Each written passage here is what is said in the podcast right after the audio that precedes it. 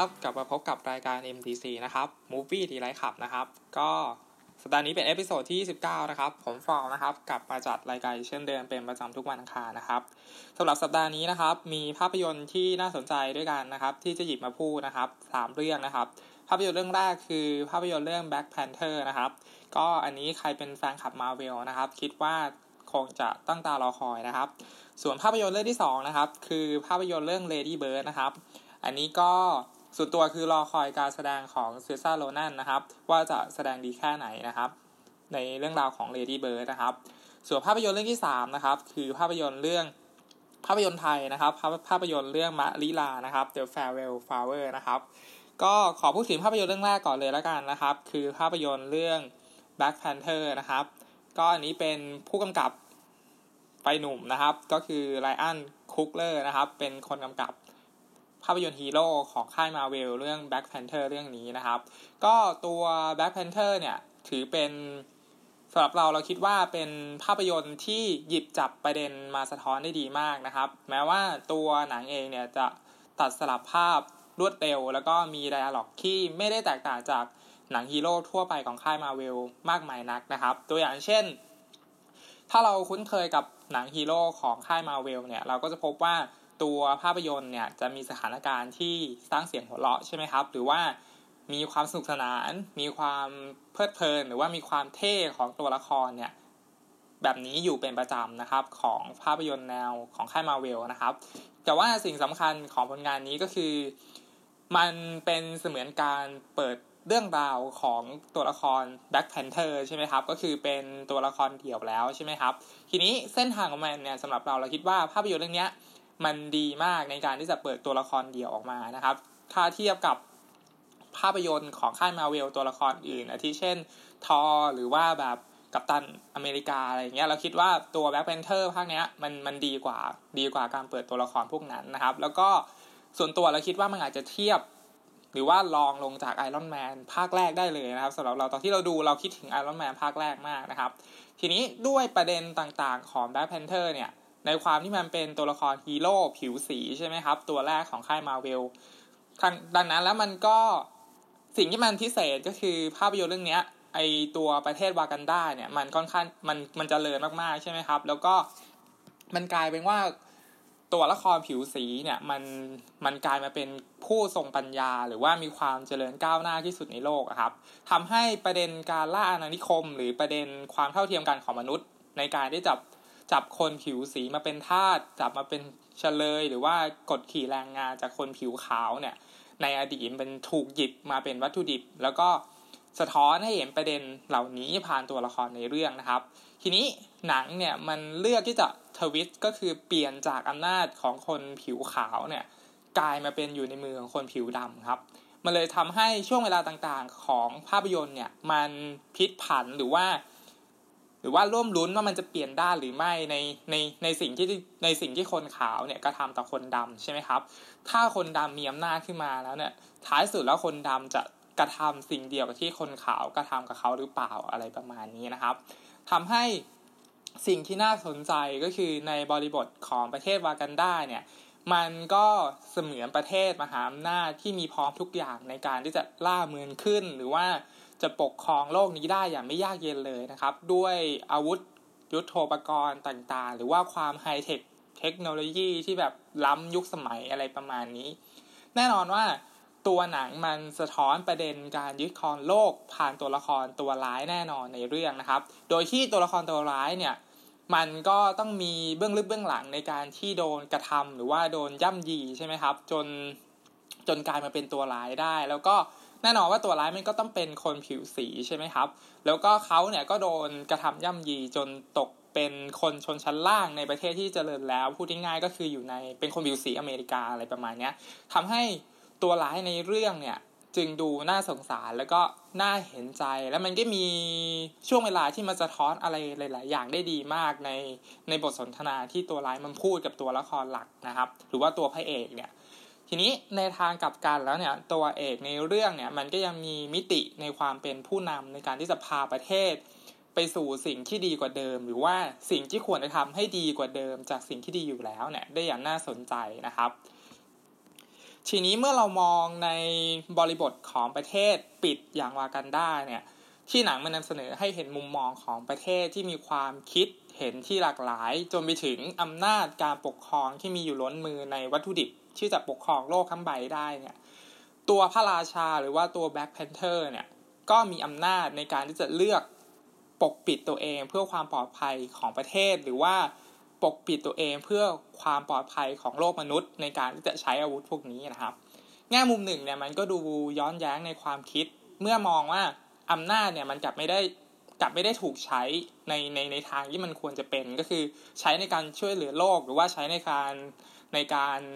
ในการไม่ดีไปเลยอะไรประมาณนี้ทำให้อำนาจที่เขามีในในวากันดาเนี่ยมันไม่ได้ถูกใช้ในด้วยศักยภาพได้ได้อย่างเต็มที่นะครับ แต่อีกแง่แง่มุมหนึ่งเนี่ยเราก็กลับมองเห็นถึงทัศนคติที่ดีมากๆ ในการที่จะเคารพซึ่งกันและกันของคนในประเทศนี้ครับ เพราะว่าประเทศแบบวากันดาเนี่ยมันจึงสำหรับเราเราจึงคิดว่ามันเป็นประเทศที่อยู่ในอุดมคติมากๆ แล้วมันก็ดำรงอยู่ในแง่มุมของความ ความรักสันติ หรือว่าความนอบน้อมในความสามารถที่ตัวเองมีครับ ก็คือมันมันอาจจะดูย้อนแย้งเราคิดว่าอันนี้แบบแบบ spoil นิดๆก็คือแบบแบบรถไฮเทคในเรื่องเอาไว้ขนเอาไว้แบบขนพวกหินขนพวกแร่ธาตุอะไรแบบนี้แทนที่จะเอามาขนคนอะไรแบบนี้ทั้งที่มันไฮเทคมากๆเราเลยรู้สึกว่า มันก็ย้อนแย้งในในตัวมันเอง แต่มันก็รู้สึกถึงความเคารพในในในในในซึ่งกันและกันอยู่ด้วยอะไรประมาณนี้ครับ เพราะฉะนั้นประเทศแบบวากันดามันมันจึงเป็นประเทศที่อุดมคติมากๆ แน่นอนมันมันเป็นภาพยนตร์ใช่ไหมครับ มันก็ต้องแบบอุดมคติอยู่แล้ว ทีนี้ ประเด็นของ Black Panther เนี่ยมันไอ้ประเด็นต่างๆ พวกนี้มันเลยสอดคล้อง แล้วมันก็น่าครุ่นคิดต่อต่อบริบทของประเทศที่มันเจริญแล้ว ซึ่งตัวภาพยนตร์มันนำเสนอประเด็นเหล่านี้ ไม่ได้สุดโต่งจนเกินไป แล้วก็อยู่ในบริบทพื้นฐานที่เราเข้าใจได้ไม่ยากครับ นอกจากนี้แล้วการผสมวัฒนธรรมแบบ South Africa ที่มันลงตัว แล้วก็การคัดเลือกนักแสดงที่มาสวมบทบาทเนี่ยมันเหมาะสมมากๆ แล้วก็แต่ละคนก็มีเสน่ห์เป็นของตัวเองอะไรประมาณนี้ครับ จนทำให้ตัวละครเนี่ยมันดูดีแล้วก็มีเสน่ห์โดดเด่นขึ้นมาจากฮีโร่ตัวอื่นของค่ายมาเวลนะครับ ผนวกกับซาวดนตรีประกอบที่มันมีเอกลักษณ์เฉพาะ แน่นอนว่าเราคงปฏิเสธไม่ได้ด้วยทรัพยากรที่มันมีในเรื่องนะครับ ว่ามันสามารถที่จะนำพาความโดดเด่นได้ด้วยตัวของมันเองอยู่แล้วนะครับ แต่ว่าการเลือกหยิบมาผสมความโดดเด่นให้มันดูกลมกลืนเนี่ย มันคือความดีของทีมงาน แล้วก็งานกำกับภาพรวมไปถึงบทภาพยนตร์ที่มันมีประเด็นแอบแฝงไว้ได้ได้อย่างดีนะครับ แม้ว่าสุดท้ายแล้วมันจะไปไม่สุดด้วยบริบทหรือว่า สภาพของหนังแนวฮีโร่ก็ตามนะครับ ทีนี้ท้ายสุดแล้วถามว่า Black Panther สำหรับเราเนี่ยมันเป็นผลงานยังไงนะครับ ก็เราก็คิดว่ามันเป็นเรื่องที่มันน่ายินดีนะครับ แล้วก็มันมีประเด็นที่มันขบคิดต่ออำนาจนิยมของประเทศที่มันเจริญแล้วด้วยด้วยเครื่องมือแล้วก็เทคโนโลยีทางอาวุธที่มันแบบมันสามารถที่จะยึดครองโลกได้อะแม้ว่ามันจะเป็นเชิงอุดมคติแต่พื้นฐานของสิ่งที่หนังมันสมมอบ ประเด็นมาให้นะ่ะ มันมีคุณค่าแล้วมันก็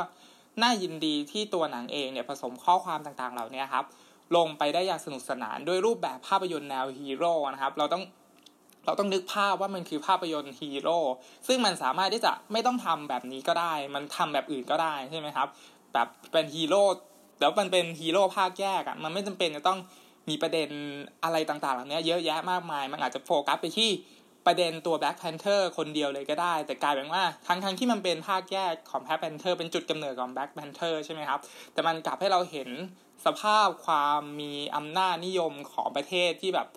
ที่แบบเจริญก้าวหน้าอะไรประมาณนี้แล้วก็มีมิติของตัวร้าย มีมิติของตัวเอกหรือมีมิติของคนรอบข้างที่มันน่าสนใจมากนะครับทำให้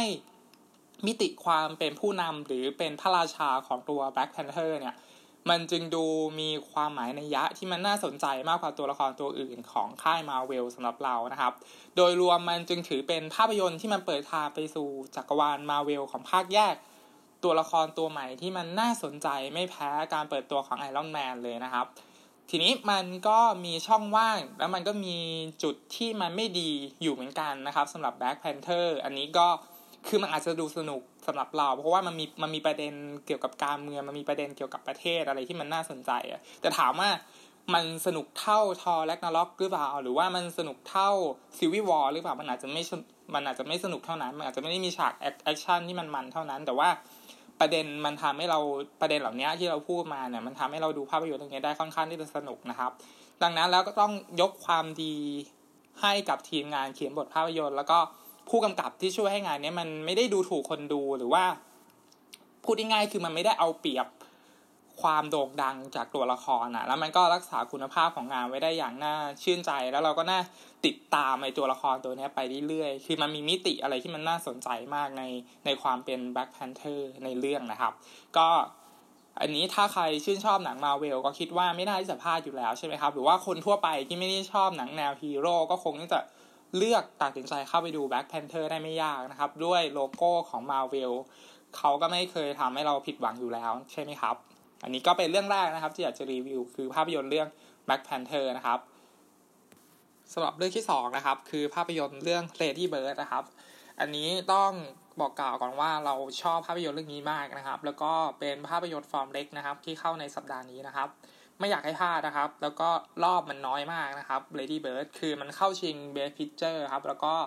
เข้าชิงนักแสดงนำหญิงยอดเยี่ยม แล้วก็สมทบหญิงยอดเยี่ยม แล้วก็บท Original Score ด้วยนะครับสำหรับ Lady Bird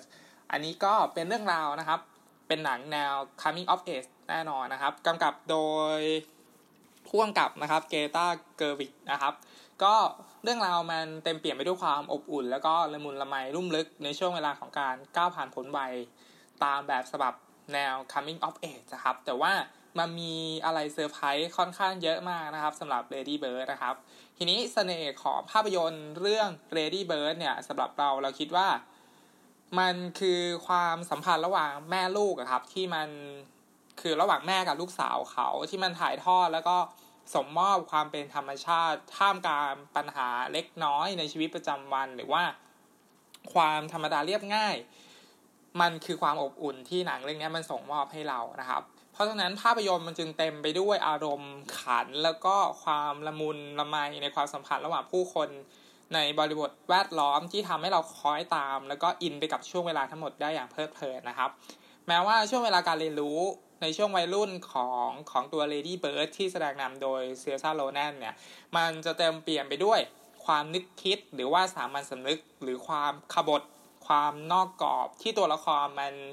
พยายามไม่ยอมรับในสิ่งที่ตัวเองเป็นหรือว่าสิ่งที่ตัวเองมีอย่างพอใจอะครับ แน่นอนว่าเราเราทุกคนเนี่ยเคยมีช่วงเวลาวัยรุ่นใช่ไหมครับ ที่เรารู้สึกไม่พอใจกับสิ่งที่ที่เราเป็นอยู่อะแล้วก็หนังมันก็เลือกกิบประเด็นเหล่านี้มาถ่ายทอดได้อย่างเป็นธรรมชาติ แล้วมันก็ชวนตลกหลายผสมดราม่าลงไปได้อย่างได้อย่างดี แล้วมันก็ ขำมากในช่วงเวลาที่ดูนะครับ แล้วมันก็มีช่วงเวลาซึ้งๆช่วงเวลาดราม่าผสมผสานกันไปได้อย่างลงตัวนะครับ ทีนี้นอกจากประเด็นในการเข้าใจตัวเองแล้วนั้นเนี่ยประเด็นหลักที่มันน่าที่จะคลิกกับช่วงอายุที่ตัวละครในเรื่องเนี่ยเป็นเนี่ยคือการคือการต่อล้อต่อเถียงผู้ปกครองใช่ไหมครับโดยปกติในช่วงวัยรุ่นอายุแบบสิบเจ็ดสิบแปดอะไรประมาณนี้แน่นอนว่า ความสัมพันธ์ระหว่างตัว Lady Bird กับแม่ของเขาที่แสดงโดย Laurie Metcalf เนี่ยก็คงอยู่ในรูปแบบเหล่านั้นเช่นกันนะครับ ทีนี้มันก็กลายเป็นความรักแล้วก็ความชังไปในเวลาเดียวกัน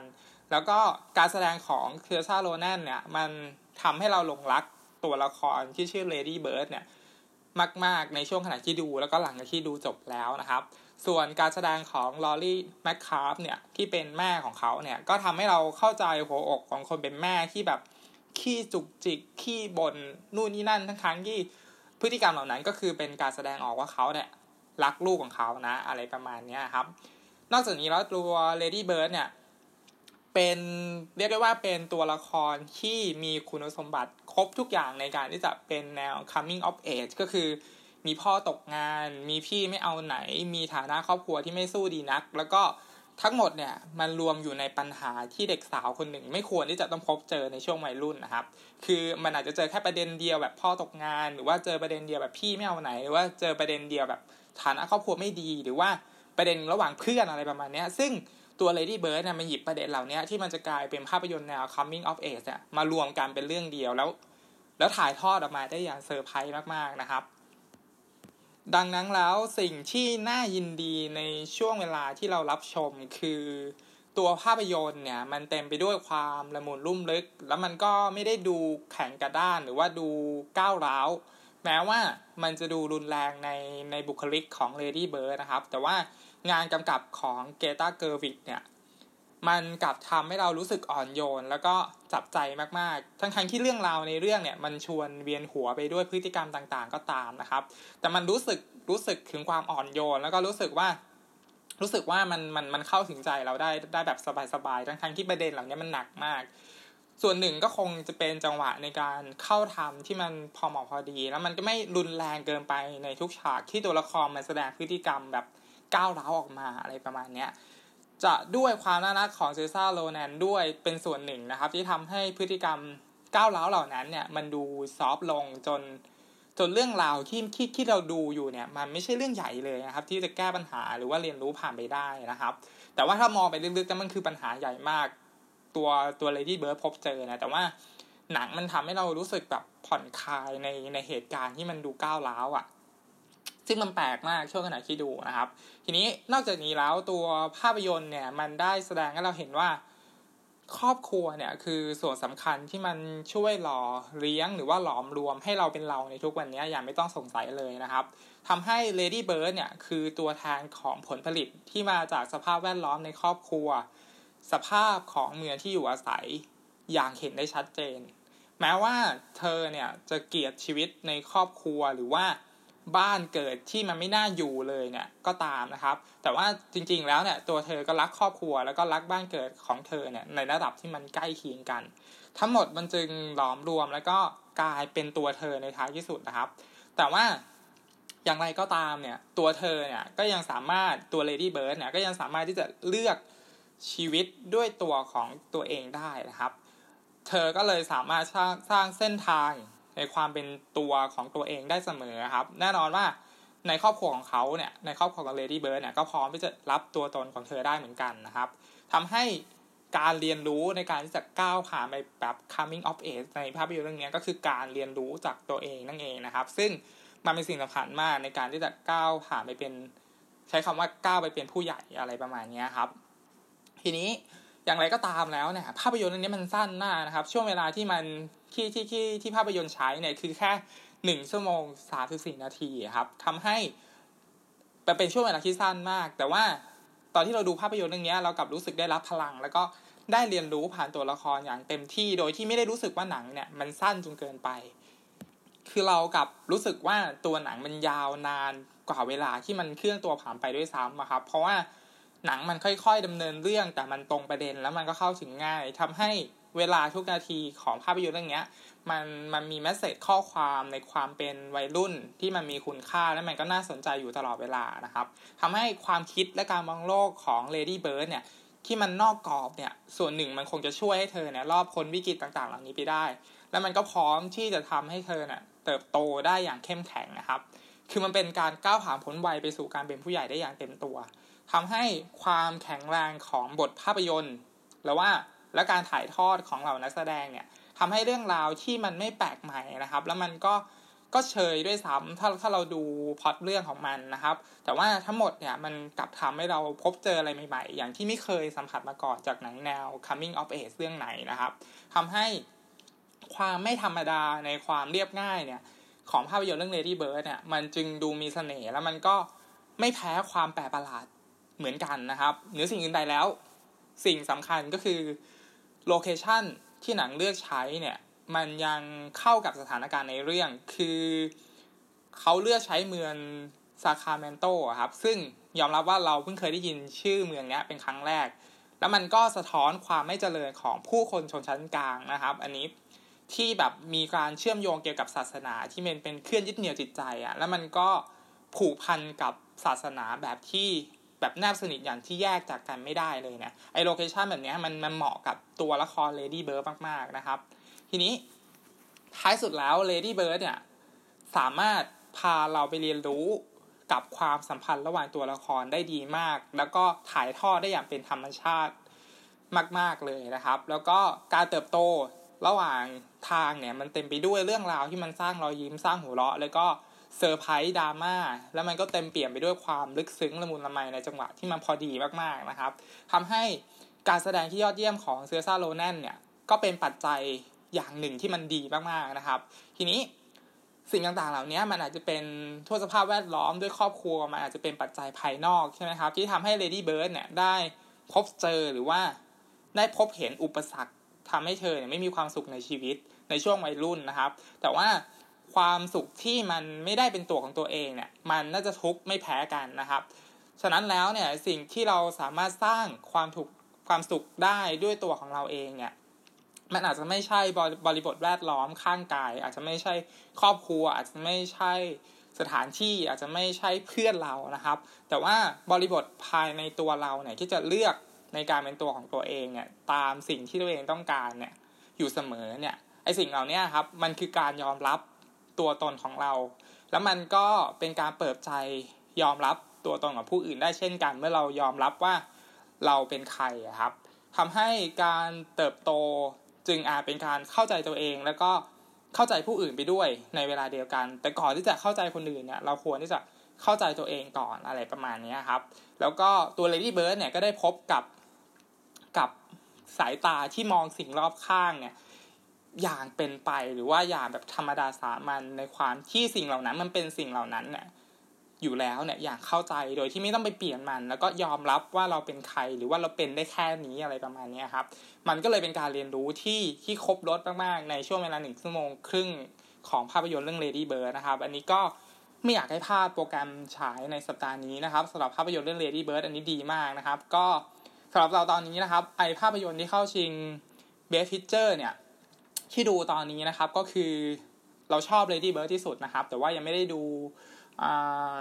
ภาพยนตร์อีก 2 เรื่องนะครับ ก็คือทีวีบอร์ดกับอะไรนะแฟนทอมเตสนะครับ อันนี้ก็ยังไม่ได้ดูนะครับ แต่ว่า Lady Bird เนี่ยชอบสุดแล้วตั้งแต่ที่ดูนะครับ ที่เข้าชิง Best Pick นะครับของ Best Picture ของปีนี้นะครับ ก็อันนี้รอบน้อยนะครับ เพราะว่าโดนพระราชาวอกันดานะครับ เอารอบไปหมดเลยนะครับ อันนี้ก็ หาดูยากนิดหนึ่งนะครับสำหรับภาพยนตร์เรื่อง Lady Bird นะครับสำหรับเรื่องที่3นะครับที่จะพูดถึงนะครับคือภาพยนตร์เรื่องมาดิลานะครับก็เมื่อกี้นี้พูดถึง Lady Bird ใช่ไหมครับ Lady Bird เนี่ยมันเข้าชิง Best Original Screenplay นะครับไม่ใช่ Best Original Score นะครับอันนั้นมันเป็นมันเป็นแบบสกอร์ที่เอาไว้เป็นเป็นซาวด์แท็กเอาไว้เป็น sound นะครับแต่ว่าเราพูดผิดไปนิดหนึ่งนะครับ มันเข้า Best Original Screenplay ก็คือบทดั้งเดิมยอดเยี่ยมนะครับตัว Lady Bird นะครับ ทีนี้ภาพยนตร์เรื่องที่3นะครับที่จะพูดถึงในสัปดาห์นี้นะครับ episode ที่ 29 นะครับ คือภาพยนตร์เรื่องมะลิลานะครับ The Farewell Flower นะครับ ก็อันนี้เป็นภาพยนตร์ของผู้กำกับชาวไทยนะครับ ก็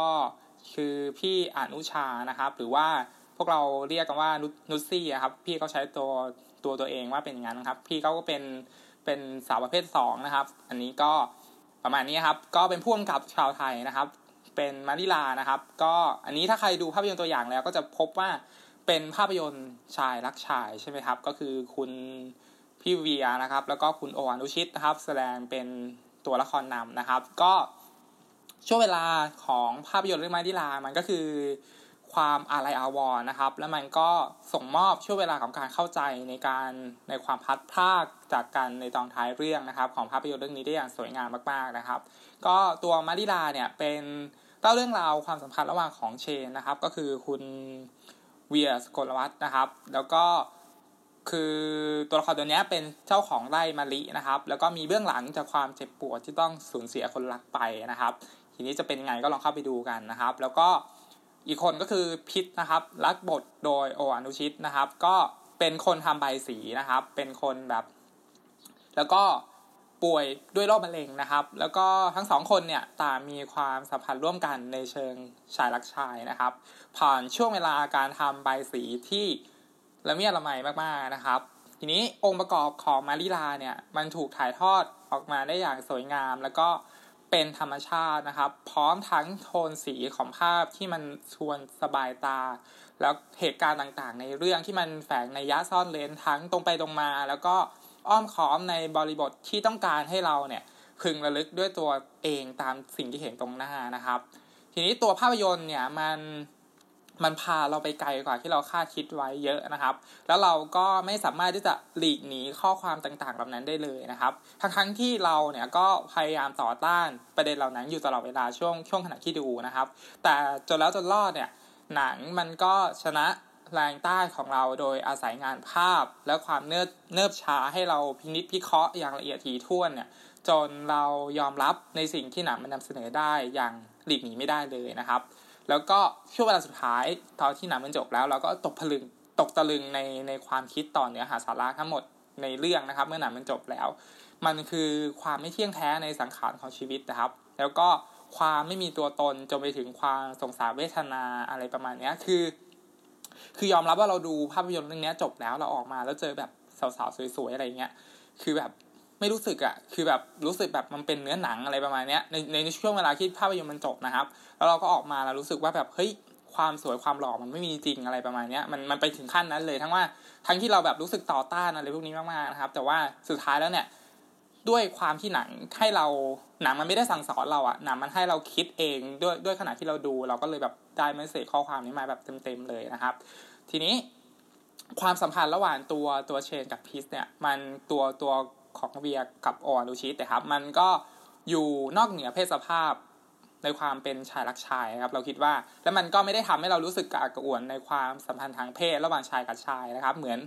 เหมือนภาพยนตร์ที่เราเพิ่งดูไปก็คือคอมีบายโอเนมครับ อารมณ์มาประมาณนั้น แต่ว่าแต่ว่าฉากของของมารีลาเนี่ยมันมันเป็นศิลปะมากกว่าคอมีบายโอเนมด้วยซ้ำนะครับ ทีนี้การแสดงของเวียสโกลวัตเนี่ยมันคือการแสดงที่ดีที่สุดครั้งหนึ่งที่เคยได้ดูนะครับสำหรับนักแสดงชายชายไทยนะครับ แล้วก็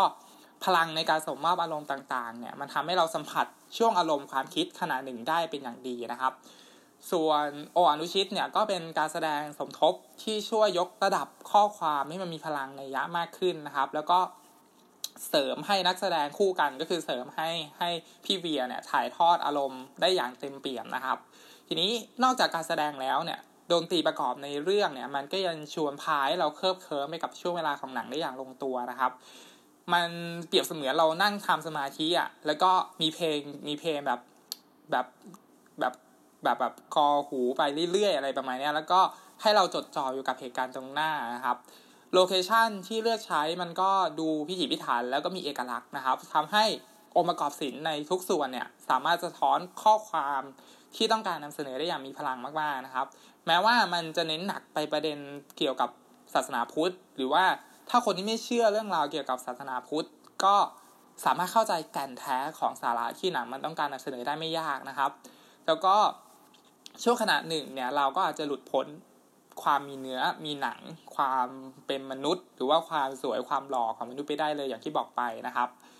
อย่างไรก็ตามแล้วมะลิลานะครับ อาจจะดูเป็นหนังอาร์ตที่มีสาระเนื้อหาธรรมะ สอนใจที่มันเข้มข้นนะครับ แต่ว่ามันก็อาจจะไม่ถูกจริตสำหรับคนที่ไม่เชื่อเรื่องราวครับพุทธศาสนาหรือว่าอาจจะไม่นิยมแบบชายรักชายอะไรประมาณนี้แอนตี้อะไรประมาณนี้ครับ ก็ มันก็อาจจะไม่ตรงจริตตรงนั้นนะครับ แต่ว่าเราช่วงไหนเราไม่เราก็ไม่สามารถที่จะหลีกหนีสิ่งที่หนังมันนำเสนอได้นะครับ ตรงหน้านะครับ เพราะว่าสิ่งที่หนังมันเลือกมาในในให้เราประสบพบเจอเนี่ย มันคือความจริงที่เราหลีกหนีไม่พ้นนะครับ แล้วเราก็ต้องพบเจอเหตุการณ์แบบนี้สักวันหนึ่งนะครับ ทีนี้ในบริบทแง่หนึ่งเนี่ย หนังมันไม่ได้สั่งสอนคนดูด้วยชุดความคิดทางศาสนาเพียงเพียงเพียงตรงๆนะครับ คือหนัง เพียงพาเราไปพบเจอ แล้วก็ให้เราคำนึงคิดตามสิ่งที่ตัวละครพบด้วยนะครับ แล้วเราก็เรียนรู้ไปพร้อมตัวละครด้วยกันทำให้มันจึงไม่ดูแย่ในสายตาคนที่ไม่เชื่อเกี่ยวกับพุทธศาสนานะครับ เพราะว่ามันไม่ใช่หนังธรรมะที่มาสั่งสอนคนดูแบบตรงไปตรงมาครับ แต่มันเป็นหนังที่ทำให้เราเรียนรู้ไปพร้อมกับตัวละครด้วยในการที่จะเข้าใจ สาระเนื้อหาในในส่วนของความเป็นธรรมะนะครับ ก็สาระในเรื่องมันจึงมันจึงขึ้นอยู่กับตัวบุคคลว่า จะเลือกเปิดใจยอมรับได้มากแค่ไหนนะครับ แต่สำหรับเราเราคิดว่า มันยังไงก็ตามเนี่ยเราไม่สามารถที่จะที่จะไม่เปิดใจรองรับสิ่งเหล่านี้ได้อย่างแน่นอนนะครับ เพราะว่ามันมันเป็นธรรมชาติของชีวิตจริง ๆนะครับ อย่างไรก็ดีแล้วเนี่ย ถ้าเรามองข้ามความเป็นศาสนาไปที่ความสัมพันธ์ระหว่างเชนกับพิสเนี่ย ในความเป็นปัจเจกธรรมดาเนี่ยเราคิดว่าความแตกต่างกับความคิดที่มันเติมเต็มรอยแผลในจิตใจด้วยกันทั้งคู่ของคนสองคนเนี้ยมันอยู่เหนือเพศสภาพไปแล้วครับ มันไม่ใช่แบบชายรักหญิงหรือว่าชายรักชายอะ่ะคือเราพบช่วงเวลาของตัวละครทั้งสองที่มันเหมือนช่วงเวลาของการการทำใบสีที่ตัวละครมีความสุขณขณะที่ทำอะ แต่หลังจากเสร็จกิจกรรมใบสีไปแล้วเนี่ย ผลงานการทำใบสีของเขา มันก็จบลงใช่ไหมครับ แล้วเขาก็ต้องเอาใบสีเนี่ย ไปลอยน้ำแล้วมันก็จะไปตามกระแสน้ำไปเรื่อยๆครับสำหรับเรามันเลยเหมือนการจากลาจากความสุขที่มันพบด้วยกันนะตอนแรกแล้วมันก็หลุดพ้นในความไม่ถือครองในความสัมพันธ์อีกแล้วครับ มันจึงไม่มีความรู้สึกอีกแล้ว แล้วก็เป็นความปล่อยวางของชีวิตที่มันรู้สึกสวยงามมากๆ ในสิ่งที่มาริลามันให้เรานะครับ แต่ถามว่าตัวภาพยนตร์มันเหมาะกับคนทั่วไปไหมมันไม่เหมาะเลยครับ มันมันเป็นหนังอาร์ตแล้วก็ มันเข้าใจไม่ได้ยากมาก แต่ว่ามันก็มีความเนิบช้าแล้วก็เป็นหนังเป็นหนังเป็นหนังอาร์ตอะไรประมาณนี้ครับ ก็อันนี้ถ้าใครอยากอยากไปดูการแสดงของพี่เวียนะครับ ที่มันสุดยอดมากๆก็น่าจะจะตัดสินใจเข้าไปดูเรื่องนี้ได้หรือว่า อยากดูภาพยนตร์ไทยนะครับ ที่ดีนะครับของบ้านเรานะครับ เรื่องนี้ก็น่าจะเป็นภาพยนตร์ขึ้นหิ่งคิดว่าไม่น่ายากนะครับ แล้วก็ น่าที่จะได้รางวัลสุพรรณหงษ์ในหลาย ๆ สาขาด้วยนะครับสำหรับเรื่องมานิลาก็คืออันนี้พึ่งเดือนอะไรครับ เดือนกุมภาใช่ไหมครับ ก็คิดว่ามานิลาน่าที่จะเป็นเต็งหนึ่งของสุพรรณหงษ์ปีนี้ไปแล้วนะครับ แล้วก็น่าจะได้เป็นตัวแทนเข้าชิงออสการ์นะครับ เป็นของประเทศไทยนะครับ เข้าไปแข่งกับเขานะครับ เพราะว่าเราคิดว่างานเนี่ยมันค่อนข้างที่จะสวยมากในแค่ไปจัดทุกองค์ประกอบเลยนะครับสำหรับมะลิลานะครับ ก็ สำหรับสัปดาห์นี้นะครับ episode ที่ 29 นะครับ รีวิวภาพยนตร์ไว้ด้วยกัน 3 เรื่องนะครับ ภาพยนตร์เรื่องแรกคือ Black Panther นะครับ ก็อันนี้พระราชาแห่งวากันดานะครับ คิดว่าใครหลายๆคนไม่น่าพลาดนะครับสำหรับภาพยนตร์เรื่องนี้ แล้วก็ภาพยนตร์ฟอร์มเล็กนะครับ Lady Bird นะครับ ภาพยนตร์ที่เข้าชิง Best Picture นะครับ อันนี้ดีใจมากนะครับที่ได้ดูภาพยนตร์เรื่องนี้นะครับ แล้วก็รอบรอบรอบฉายมีน้อยนะครับ ใครชอบเรื่องราวเกี่ยวกับ coming of age นะครับ เกี่ยวกับความเป็นผู้หญิงนะครับ อันนี้ก็คิดว่าน่าสนใจนะครับ ผู้ชายก็ดูได้นะครับ เราจะได้เข้าใจผู้หญิงมากขึ้นนะครับ แล้วก็ภาพยนตร์เรื่องมะลิลานะครับ เป็นภาพยนตร์ไทยที่น่าจะดีที่สุดของปีนี้เลยนะครับ เราคิดว่าอย่างนั้นนะครับ ในด้วยองค์ประกอบศิลป์นะครับ แต่ว่าถามว่าความสนุกมันดูสนุกไหมมันไม่ใช่หนังสนุกครับ มันเป็นหนังอาร์ตนะครับสำหรับภาพยนตร์เรื่องมาริลานะครับ ก็สัปดาห์นี้นะครับ ผมฟอร์มนะครับ ขอจบรายการไว้เพียงเท่านี้นะครับ ขอให้รับชมภาพยนตร์อย่างมีความสุขนะครับ สัปดาห์หน้านะครับจะเป็นเรื่องราวเรื่องไหนนะครับ ก็จะมาพูดคุยกันอีกครั้งนะครับใน MTC นะครับ ทุกวันอังคารนะครับ ทาง Infinity Podcast นะครับ วันนี้ลาไปก่อนนะครับ สวัสดีครับ